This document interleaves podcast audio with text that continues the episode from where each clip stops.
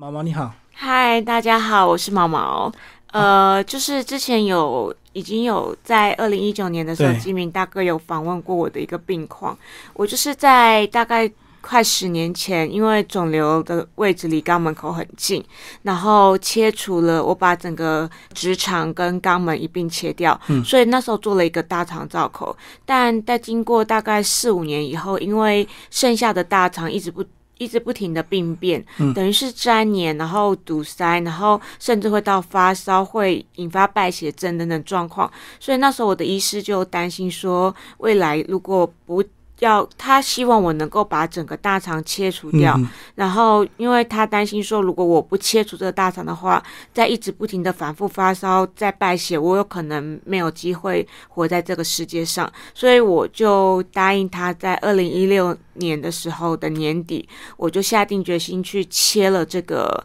呃，做了这个小肠造口，所以我现在身上是所谓的永久性的小肠造口。可是那时候觉得切下来的时候，呃，一般人来说啦，如果做了这个小肠造口，基本上你的粪便可能会很顺什么的。可是可能因为我的体质比较特别，所以我并没有照医生如愿以偿的说，我可能就没有再发生粘连、阻塞等的状况，反而是过三个月之后，我的这个代偿反应就开始。呃，就开始发生了，等于是说我的小肠去取代了这个大大肠肠的的功能的功能，所以它又开始变得不太出来，需要靠药物去排便。但是如果它呃，但是它有一个问题，就是因为我没有大肠，所以大肠主要是呃吸收水分跟养分矿物质和矿物质，对小肠吸收养分，但是我的小肠也。切了部分，所以等于是说，刚开始的时候我非常的瘦，我开完刀的时候只有大概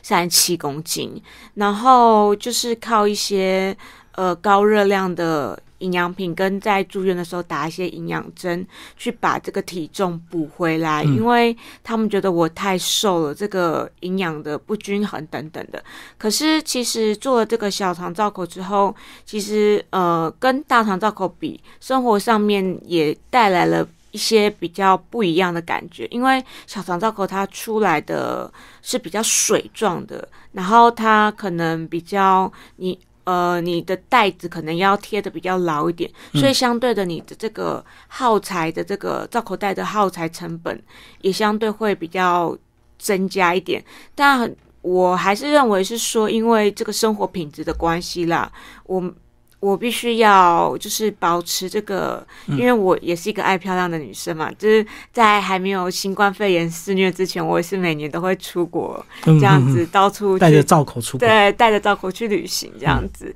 对，那因为新冠肺炎的关系，这一两年就可能没有办法去国国外这样子。那可是因为，呃，其实我觉得。呃，比较好好笑的是，在去年的三月、四月，呃，新冠肺炎这个冠状病毒刚开始的时候，很多人不太敢去医院。对，没错，对，那嗯时候大家就是对医院来说就是敬而远之这样子，然后所以在去年的时候，有很多的大肠直肠癌的病患，他们可能是。应该是要早期发现的，可是因为可能拖拖延了拖延了一些嗯。时间，原本可能只要一二期的病患，他们可能担心去医院会，嗯、会遭受到一些病毒的感染什么的，更严重更严重，所以所以导致去年的那个筛检出来的那个比率都是以重症的比较多，就是大概太可能晚发现比，较对，等于出三或四期，嗯或是二三四期。因为其实如果你早期筛检这个大肠癌，呃，国健署有规定嘛，大概我们是来筛检五十岁以上的人就可以免费免费见诊，对，嗯五十岁到七十四岁就可以免费每两年做一次这个粪便潜血检查。虽然它的准确率大概只有百分之七十，但是你去做的话，你心里会有，就是你会给自己做一个诶基本的健康检查，因为呃这几年来这几年来大肠直肠癌一直高居国人罹患癌症的第一名嘛，嗯，所以其实我们也一直在强调，除了饮食压力等等，还有你要去注意这种筛检，像也越来越发现说，从我离癌到现在快十年，嗯。年轻的病患也越来越增加。不管是不论是大肠直癌，其其其他的癌也是相对来说，年轻的病患都会增加。我觉得这应该是跟所所谓的环境荷尔蒙跟压力有关系啦。对，因为我们讲到直肠，一般都会觉得说是饮食的关系，对不对？重油重盐，或者是热爱烧烤，喜欢吃这个烧焦的东西，所以很容易引起大肠病变。可是你算是很无辜的，你是一个非常健康、非常养生的，所以探讨来讲，你就是纯粹是所谓的刚好基因遇到了嘛？对，因为那时候其实我。呃，去就诊的时候，我要做手术，我的主治有跟我说：“诶，你蛮特别的，你算是一个很特别的案例。那我可不可以把你的案子，就是因为他们有在跟其他的呃肠胃内科做研究，就是把把你的案例做成一个 study 的 case，就是呃可以帮助未来的人，但是。”对你或许没有帮助，因为我已经罹患了嘛。对。但是像我这种不呃不烟不酒，然后正常饮食的，还会罹患又没有家族史，然后也不吃烧烤的，然后他们他就觉得我很特别，问我愿不愿意，就签了一份那个嗯嗯同意书，因为对于这种。像我这种不烟不酒，然后罹患癌症的这种比较特殊案例的人，他们如果去做一个研究案例，对对于以后研发这种新药来说，或许会对一些未来的得病的人有帮助。这样子，嗯，那有一段时间我体况比较好的时候，我还有在医院做一。呃，癌症筛检中心跟癌症资源中心服务，就是对，哎，算是做 part time 的工作，就是希望民众能够不要因为忽略这个筛检，然后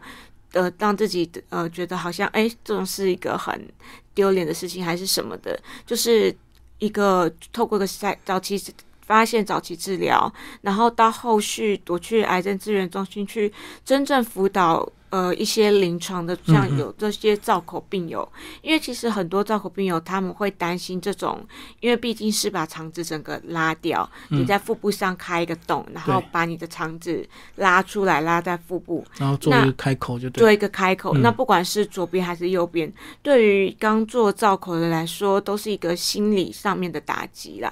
我其实也有一段时间是。还蛮辛苦的，因为要去适应一个不一样的排便机制。嗯嗯，所以你大概要花个我我我比较快，我花了大概半年的时间就走出来。嗯，因为当然中间也是有透过很多职工大哥的帮忙啊等等的一些惯洗的尝试啊等等，因为那时候是大肠造口，所以还需要做一些惯洗的训练。嗯嗯，有些人呢看状况，有些人体质需要。那后那我现在就比较方便，因为我现在是小肠，它出来就直接都是比较水，比较水的。对，所以我就直接呃上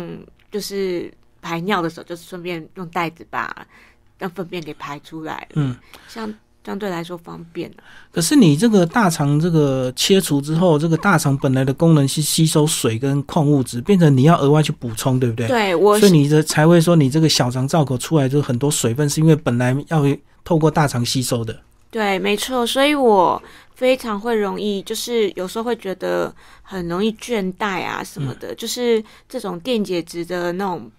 呃，会有比较容易不足啦。所以有时候可能常常就是会，因为我那时候突然间有一阵子，我就觉得奇怪，我怎么每天睡都睡不饱这样子，然后我那时候才。因为有时候我会阻塞，我也是就是常常容易胀气，因为我开过太多次刀了，我的腹部动了六次手术，所以那时候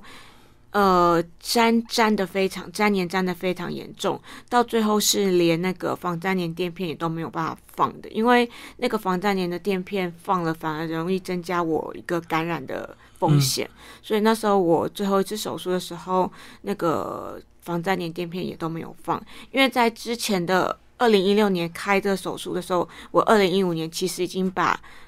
部分大肠切除，只剩十公分的大肠。那时候还想说，能不能够放个防粘连垫片，或者是说让我的生活品质好一点，不要再因为这种肠粘连阻塞等困扰。常进入医院，可是其实我做了很多努力，医生也做了很多努力，可是偏偏我就是那个很例外的 case，所以导致我在二零就是这几年来，呃，其实大概一年有一半的时间几乎都在医院里面过。那刚刚基明大哥有说我去所谓去怎么调试我这个心情，当然一开始会觉得啊，我又没有办法做正常人的工作，我也会想去尝试去找工作什么的，可是没办法，那我可能就换个想法，我就是开始经营自己的 FB 的。社群频道，可是其实我觉得这些东西现在都已经太多了，嗯，所以我现在也有在思考去其他的方向，因为现在电商平台很很是一个趋势嘛，所以我近年来有在考虑，就是做那个电商平台的经营，因为毕竟我在医院在家里只要有手机或者电脑，嗯，都可以这样子用，这样，所以我现在就是有这个打算了。想做哪方面的商品？呃，都有诶。其实像嗯，营养保健食品啊，营养品，或者是呃，女生都爱美嘛，还有一些化妆品、面膜等等的。嗯，对，就是我正在跟一些呃我的朋友们有在洽谈接触这样子。嗯，对啊，因为原本是想要就是拍个。开个 YouTube 什么的，可是发现其实现在台湾都太就是太多这种相类似的了，太多年轻人立志当网红。对对对，那我觉得就是有其实其实网红，你你你真的是一个蛮蛮不归路的，因为。你尝试过，你就知道你后续的剪辑啊，你要花的那个时间点，而且再加上现在美国开始要对台湾的 YouTube 做一些课税的动作，嗯嗯嗯，对，所以我觉得这个嗯比较不适合。所以做一个电商的话，可能就是以比较小成本的支出，而且现在是个趋势。然后我去年也去学了一些有关于关于怎么主持广播节目的一个一个技巧。那在也是相关的，还有介绍的，就是想说看看能不能就是多学一点东西啦。那当然平常我有在进修英文，因为我最大最大的梦想就是站在之前之前应该有分享过，我希望能够站在 TED 的舞台上分享这个我的这个生命故事这样子。嗯嗯，对，所以我觉得，但是因为很多人会觉得这个这个路很很漫长啊，可是你要。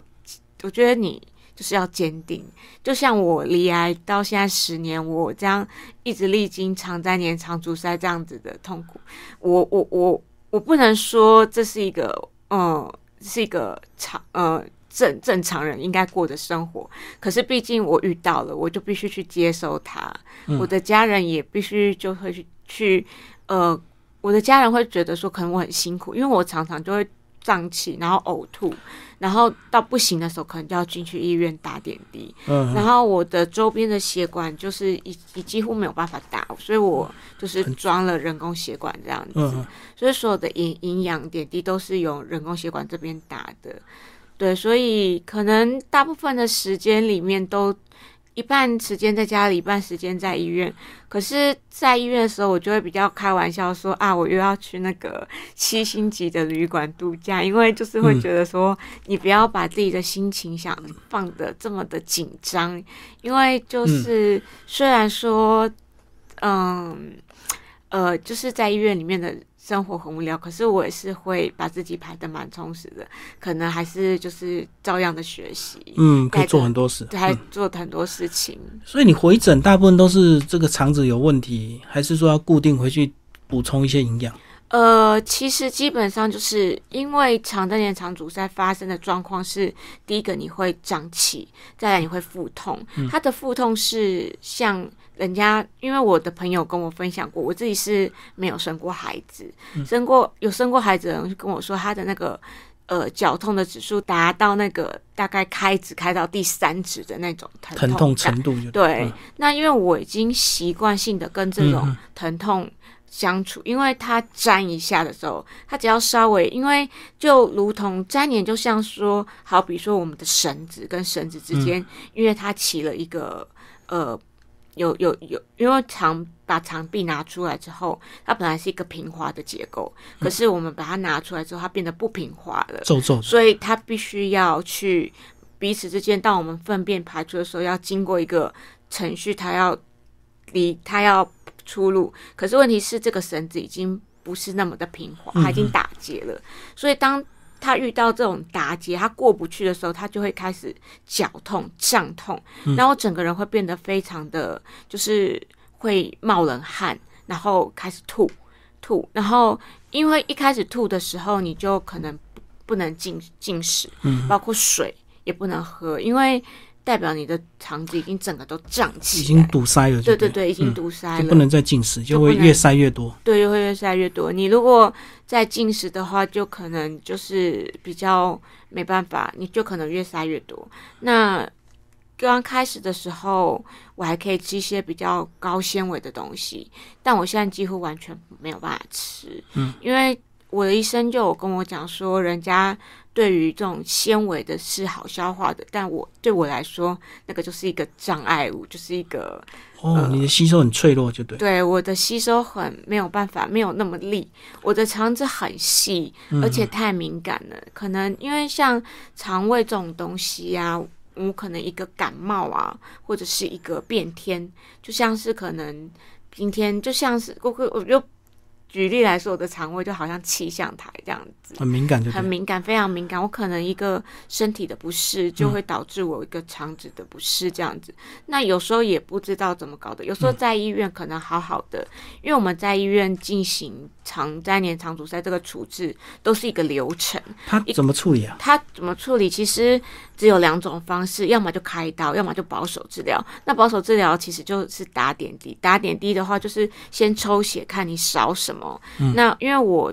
就是会打一个比较大包的，比较营养比较够的，因为我比较不能够吃一些正常人所谓的的吃能吃的东西，所以大部分我都吃一些流质。嗯，那流质又容易，因为小肠又容易水，所以我的长期以来的营养可能某部分的营养会不足。嗯，所以我可能就会要打一些营养，就是高高剂比较比较高剂量的营养针这样，然后再。可能验验钾离子，然后你补充一点电解质啊、钠啊、钾，因为一个电解质的不平衡，你整个人可能就会造成你的整个身，就是精神方面的紊乱什么等等。所以补充好，它就会通了。呃，不是补充，先补充之后，让你的水分有了，水分有了之后，你开始先进食进水，然后等到你。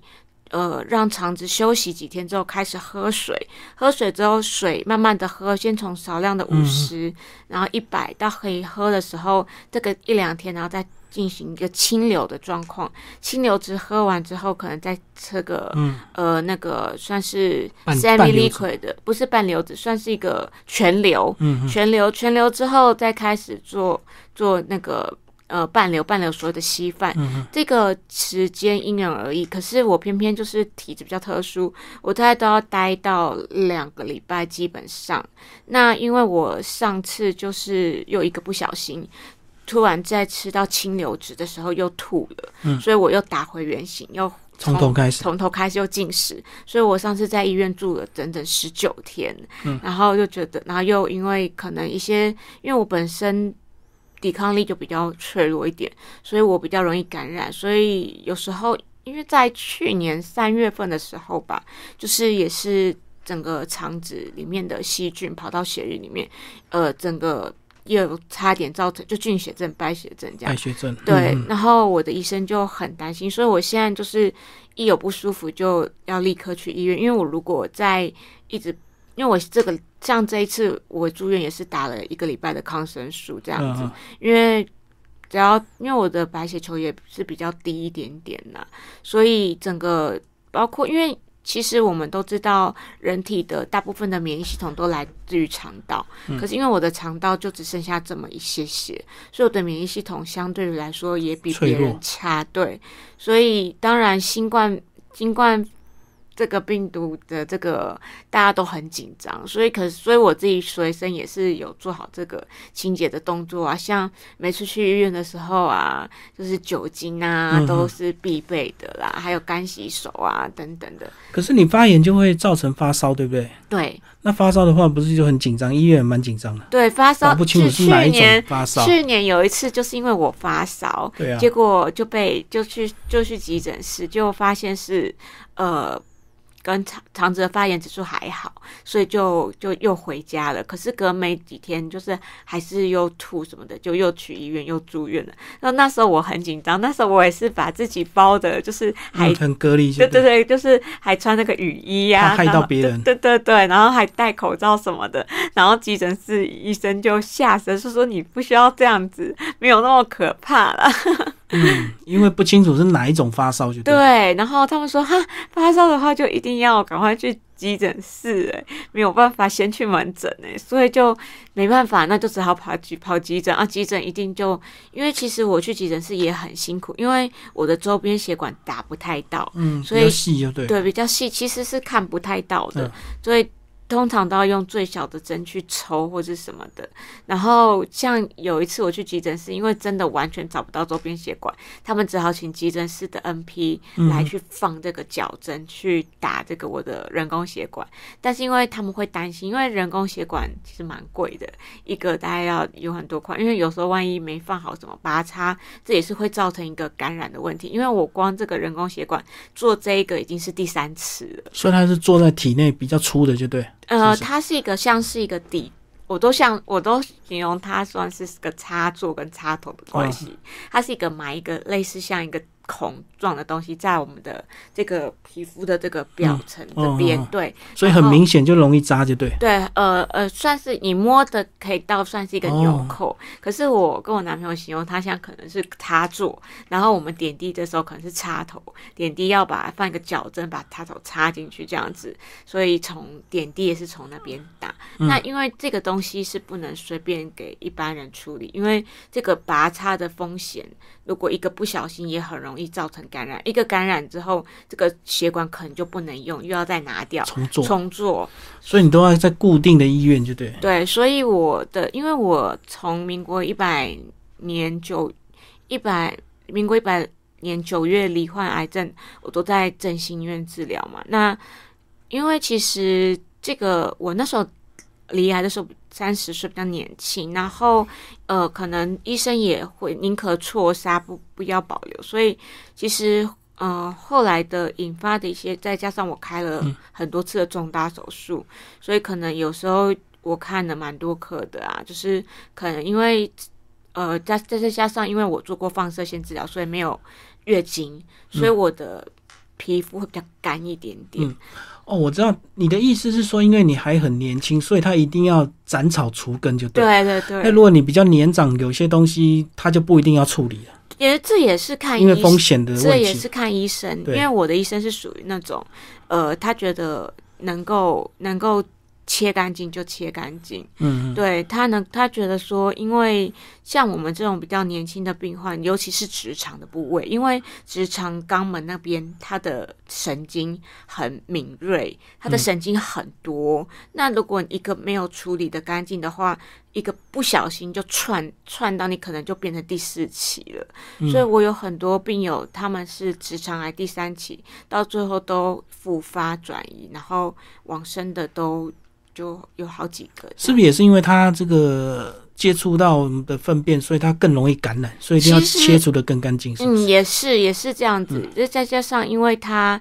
其实真的是主要还是因为它离它的周边神经很很多，嗯，它但他他的神经很多的话，它一串就去串到肺或是肝，连接过去，连接过去。像之前就是我好几年前有跟雨雨天的女儿小女儿，嗯。有有有有一起同台上过一个节目，呃，前一阵子他不是复发了嘛？那他弟弟不是有说，其实他应该做这个造口的，那就是因为他当初因为碍于他是艺人的分身份，嗯，我不想做。这样已故已故的那个诸葛亮朱大哥也是，其实我们都知道，因为很多艺人，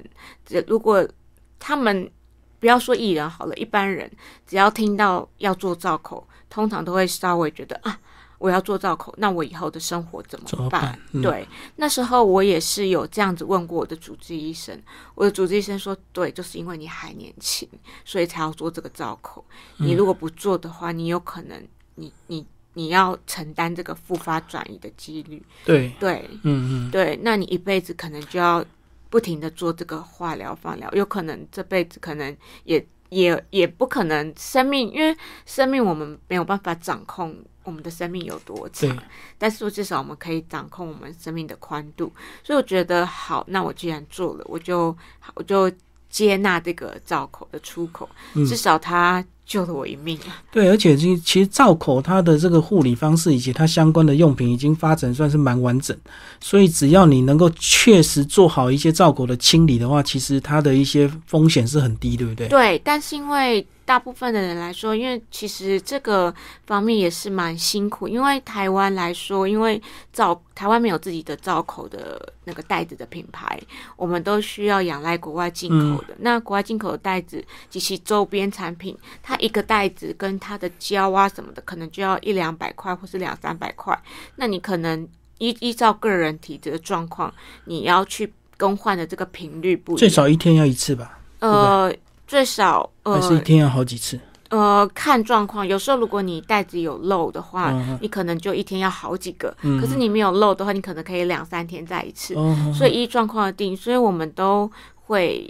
很多，我还是在医院的时候也没有闲着，因为其实很多造口病友会私下就是 FB 啊，或是交流，会在我会因为会问我说，造口袋用哪一家的品牌啊？是怎么护理的啊？嗯。造口万一这个这个形状该渗漏怎么要该怎么处理？那有时候呃，等于是说我就可是因为每个造口病患的的不一样，这个并不是一个 SOP 可以讲讲的。你要看它是什么样的造口，然后不同的形状、不同的位置都有不同的对。处理还有它所不同的品牌，不同的品牌，所以在这一方面也是蛮花心思去做这个病友。不过它发展到已经可以做到很密合，对不对？其实只要你步骤是正确的话，对，但是难免会有一些，就是难免会有这种状况发生。像以我自己来说，因为我是小肠嘛，那。就是如果我出去玩的时候，像我一个动作，因为大的动作，比较大的动作的时候，比如说你那个袋子啊，你的袋子的密合度一定要非常非常的密合，而且你的你要确保你的袋、你的罩口周边是干的，完全是干净的。嗯然后还有就是可能不能有过破皮，因为你如果罩口破皮之后，你的袋子可能就会粘不住。嗯嗯，所以这些造口的周边的防护的这些美美嘎嘎的东西，其实还蛮多的。哦，那这样讲，如果你流汗的话，可能就会影响到它的这个密合度，对不对？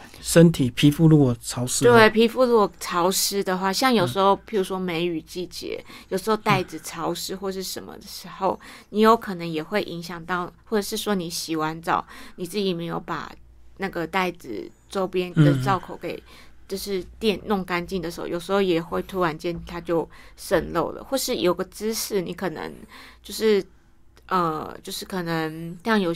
因为我们每个人的造口的位置也不一样，对，那一般来说做了造口之后，医医医院你有跟你讲说，你不要做一些蹲下、弯腰等等的动作，因为那会让你的负压变大，你的负压变大之后，你的造口就会。因为它它毕竟是肠子嘛，它还是会因为你的这种负压的状况而改变，去它的那个长度什么的，所以拉扯就对，拉扯对，所以还是有些动作尽量避免。像我以前很爱玩那个，就是那个很刺激的那个那个游乐设施啊，那我以前对对，我以前有在健身的时候有在做仰卧起坐，可是现在都不行了，因为。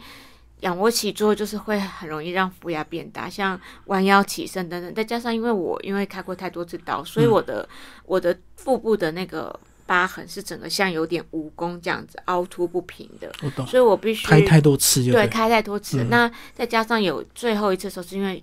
伤口有感染，所以那时候就是整个。中间都是被吃掉的，嗯，所以我肚脐跟疤痕间是有一个凹洞，有陷下去，有陷下去，有陷下去，所以我要再贴的时候不平整，不平整，不平整，所以我要在贴造口的时候还格外辛苦，要再补一些周边的什么涂条啊、粘土、垫片，就对，类似的，类似这种垫片等等的，嗯，所以其实。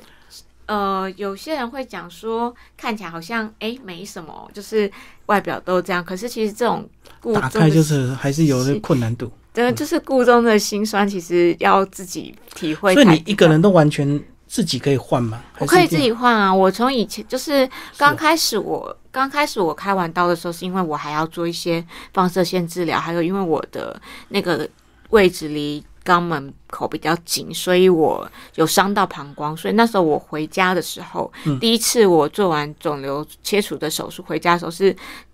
尿袋，然后。造口袋什么的，所以那时候有请看护阿姨回家，因为那时候还要做放射治疗，每天都要往返医院去。那我我父母年纪比较大一点点了，所以他们也没有办法照顾我。那我姐姐又在上班，所以那时候有请一个看护阿姨照顾我，大概一两一两个月。对，后来我就习惯自己开始照顾自己，然后。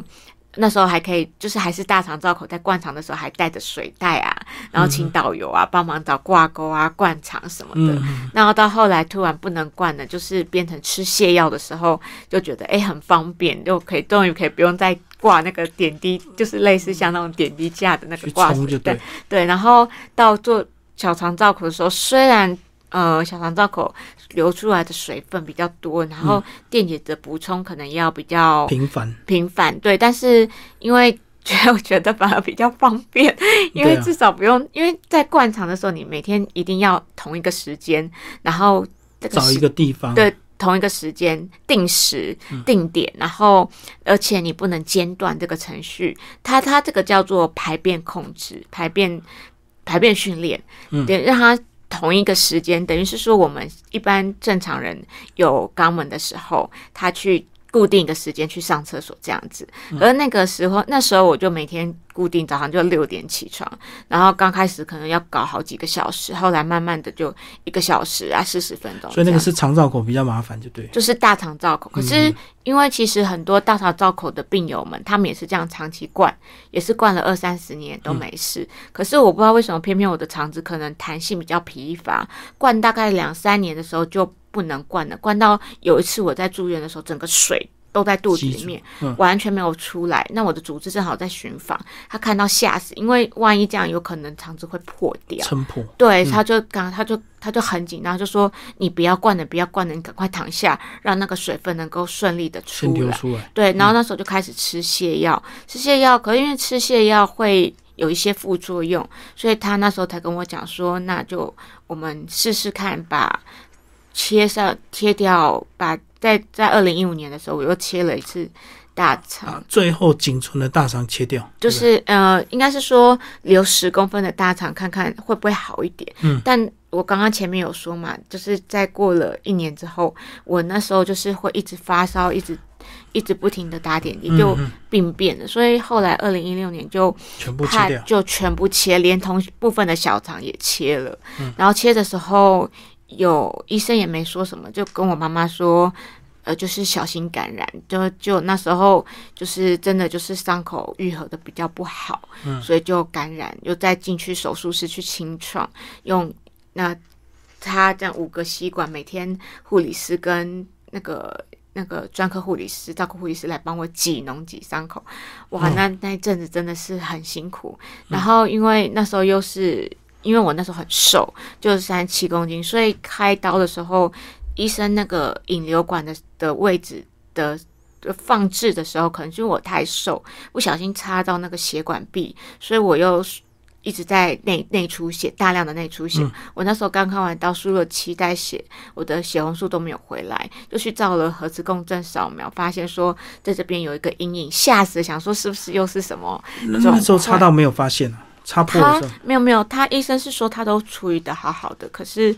他他他 他就觉得他比较他比较直啊，他比较直率一点，他就说很倒霉。可是，在我们听来就觉得说，呃，到底是谁倒霉？可是因为我很了解他的个性，他就是就是这种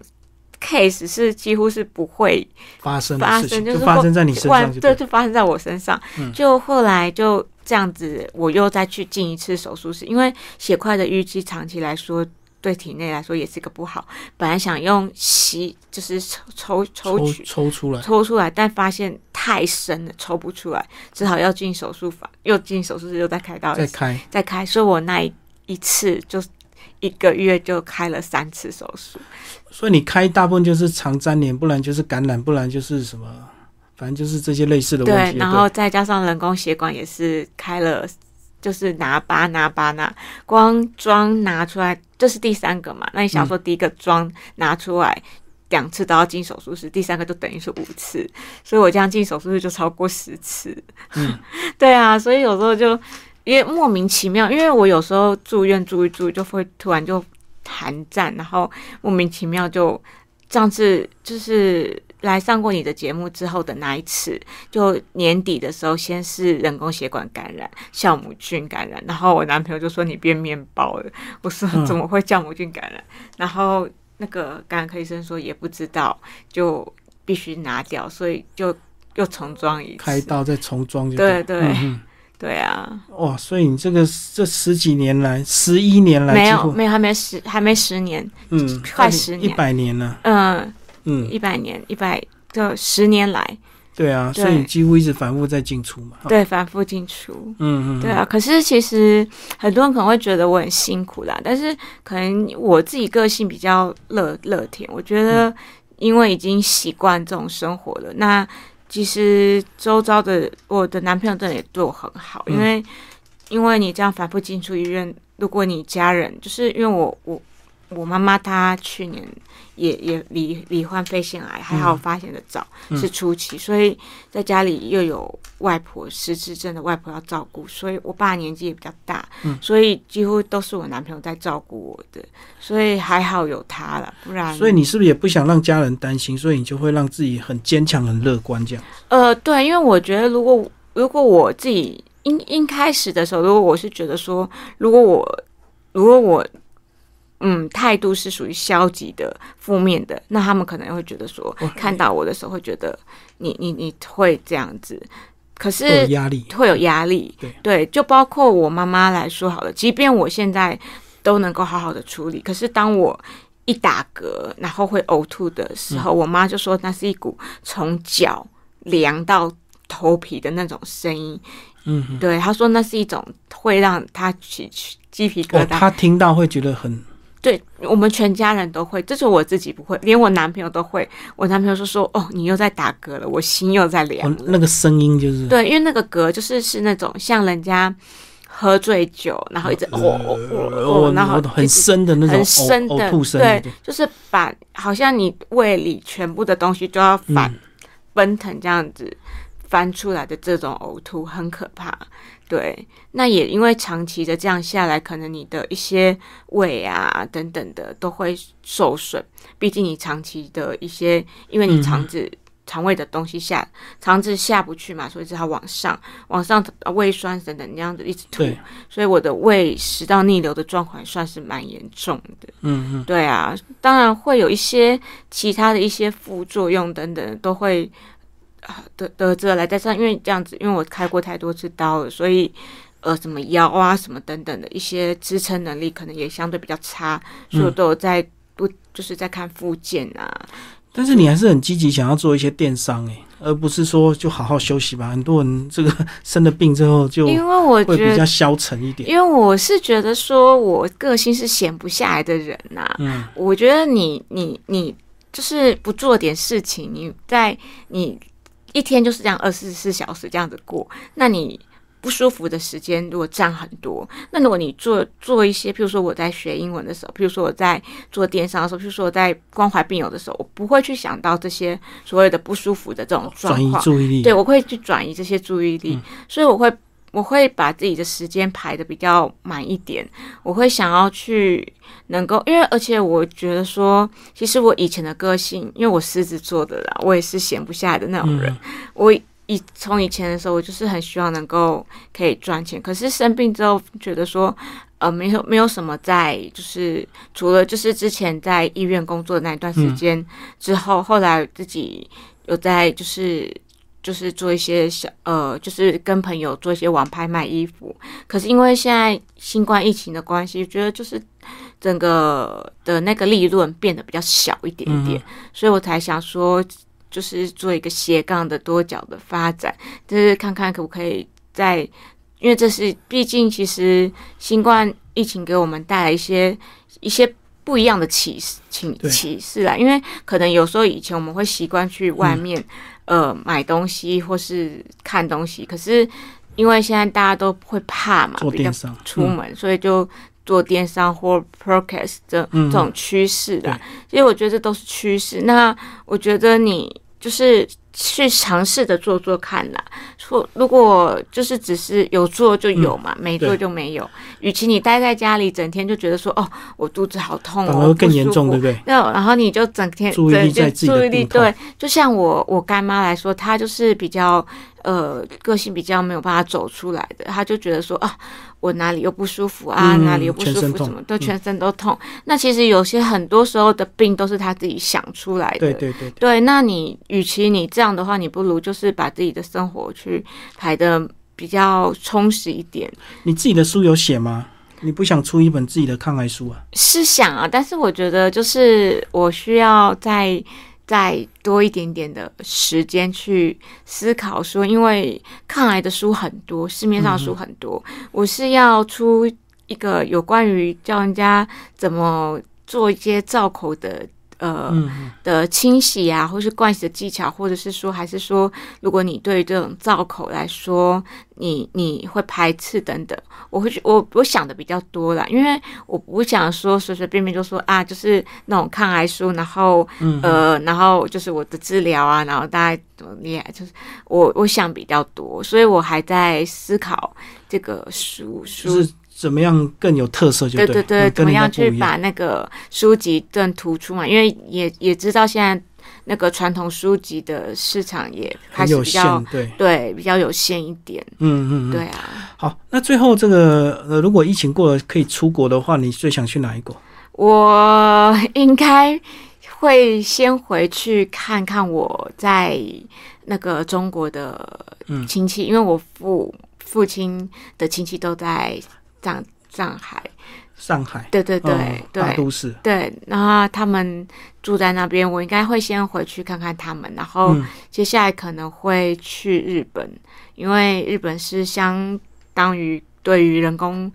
造口有一个友善的一个国家，对他们比较进步一点。对对对，那这也是我最近在忙的一件事情，就是我正在跟有关于相关的像陶瓷工会啊等等的辅具单位等等的去做一些有关于那个人工肛门五五盆的一个设计的一个草案。因为这个像因为现在不能出国嘛，那台湾毕竟大概有好几万人的这个人工肛门，那我们需要。使用到这个无障的厕所是跟一般人是不一样的，不一样。对，你们需要一个平台，对对，一个平台的洗净做清理护，还有一个陶瓷清洗的设备这样子。那我所去过的人工肛门的洗手的这个设备，其实普遍来说还还都不太足够啦。那有些地方甚至因为呃害怕一些街友的去。回去占据占据，然后后面去把它上锁。你要需要的时候要去按那个铃，这样都以为用无障碍空间就可以替代，对不对？对，很多人会以为是用无障碍的这个洗手间就大一点就好了，替代。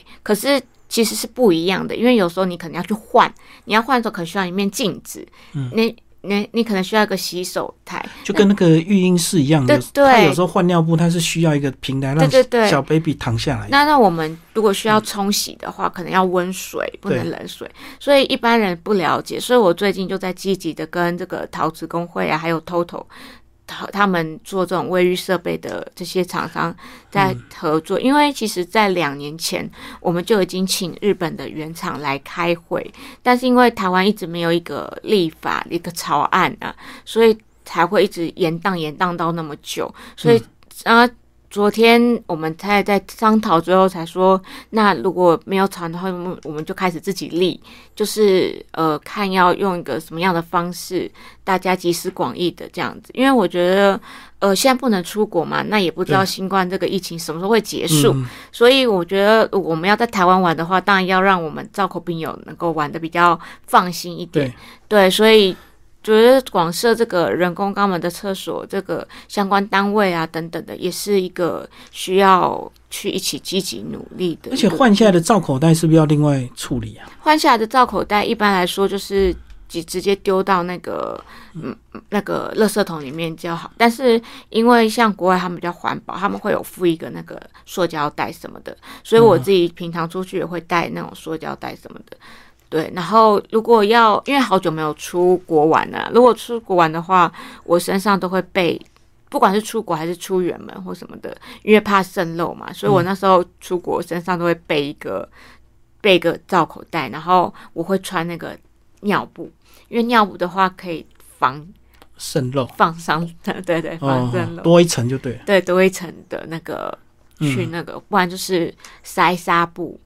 对，有一阵子因为中卫嘛，中卫要做口罩，中卫的纱布大缺货，又买不到。嗯，哦，那时候还好，我就在 FB 想说，哇，就是纱布没有，大家就帮忙集思广益，帮我送纱布啊。因为，可是因为中卫的纱布的确是比较好用，因为我们